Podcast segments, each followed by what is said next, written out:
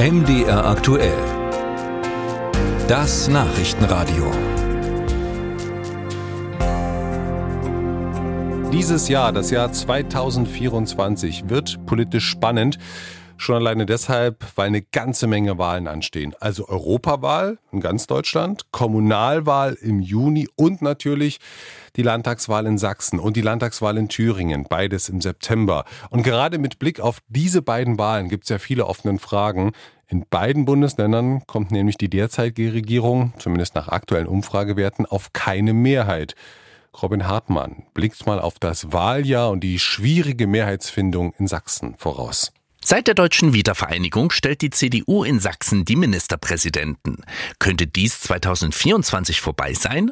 Mit der AfD gibt es eine politische Konkurrentin, die nach Umfragewerten gleich auf mit der CDU liegt. Eine Koalition der beiden Parteien lehnt Ministerpräsident Michael Kretschmer klar ab. Ich habe das sehr deutlich gesagt, das ist eine rechtsextreme Partei. Und das sieht man sehr, sehr deutlich an der Frage, wie man mit diesem rechtsextremen Höcke umgeht. Das geht nicht, dem muss man widersprechen und das muss auch jedem klar sein. Nicht, dass es dann am Ende heißt, wir wussten das ja nicht. Doch. Man kann es wissen. Wenn sich keine Regierungsmehrheit findet, könnte die CDU über eine Minderheitsregierung nachdenken, die sich von der AfD dulden lässt.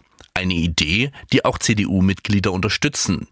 Doch dem gibt AfD-Parteichef Jörg Urban eine Absage. Unter der Leitung oder der Führung von Herrn Kretschmer kritisieren wir die CDU. Sie macht ja im Prinzip grüne Politik. Und das dann sozusagen zu belohnen, indem man sagt, ihr könnt eine Minderheitsregierung machen, wir tolerieren euch. Das wäre beim letzten Mal vielleicht noch 2019 noch eine Option gewesen. Heute ist das keine Option mehr. Doch ob die AfD selbst die Wahl gewinnt, ist für Urban auch von der Konkurrenz von rechts, Stichwort Freie Sachsen, abhängig. Ich finde das eigentlich bedauerlich mit den Freien Sachsen. Also wir wissen ja, dass die programmatisch eigentlich unser AfD-Programm zum großen Teil übernommen haben, mit ein paar Stilblüten wie Zurück zur Monarchie und sowas. Aber im Grunde genommen ist das schade, weil ich glaube, dort werden wahrscheinlich 2-3% der Wähler vielleicht hingehen, die uns dann am Ende fehlen. Doch auch dann wäre offen, mit wem die AfD koaliert.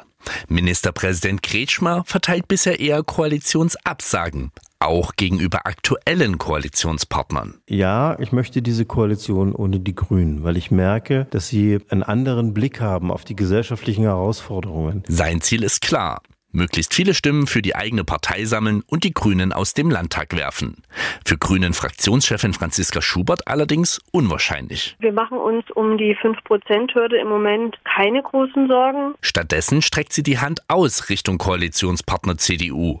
Man sei auch wieder für eine Mehrheitsfindung bereit. Mit einem großen Aber. Das alles hat auch einen Preis. Und je stärker wir als politischer Feind oder Gegner dort auch angegriffen werden, gerade von Seiten auch der CDU, umso höher wird dieser Preis auch sein, um unsere Mitglieder, unsere Basis davon zu überzeugen, nochmal sowas mitzumachen. Der Politikwissenschaftler Hans Vorländer mahnt jedoch die Parteien an, im Wahlkampf sich zumindest so weit zu mäßigen, sodass der Demokratie kein Schaden zugefügt wird. Denn wir sehen allenthalben, dass das Vertrauen der Bevölkerung nicht nur in Regierungspolitik nachlässt, sondern dass manche auch die Demokratie, so wie sie funktioniert, in Frage stellen. Und das darf keinesfalls so weitergehen. Vor allem die Europawahl im Juni werde allerdings noch einmal den Ton verschärfen. Denn spätestens dann müsse sich die CDU positionieren, prognostiziert der Politologe.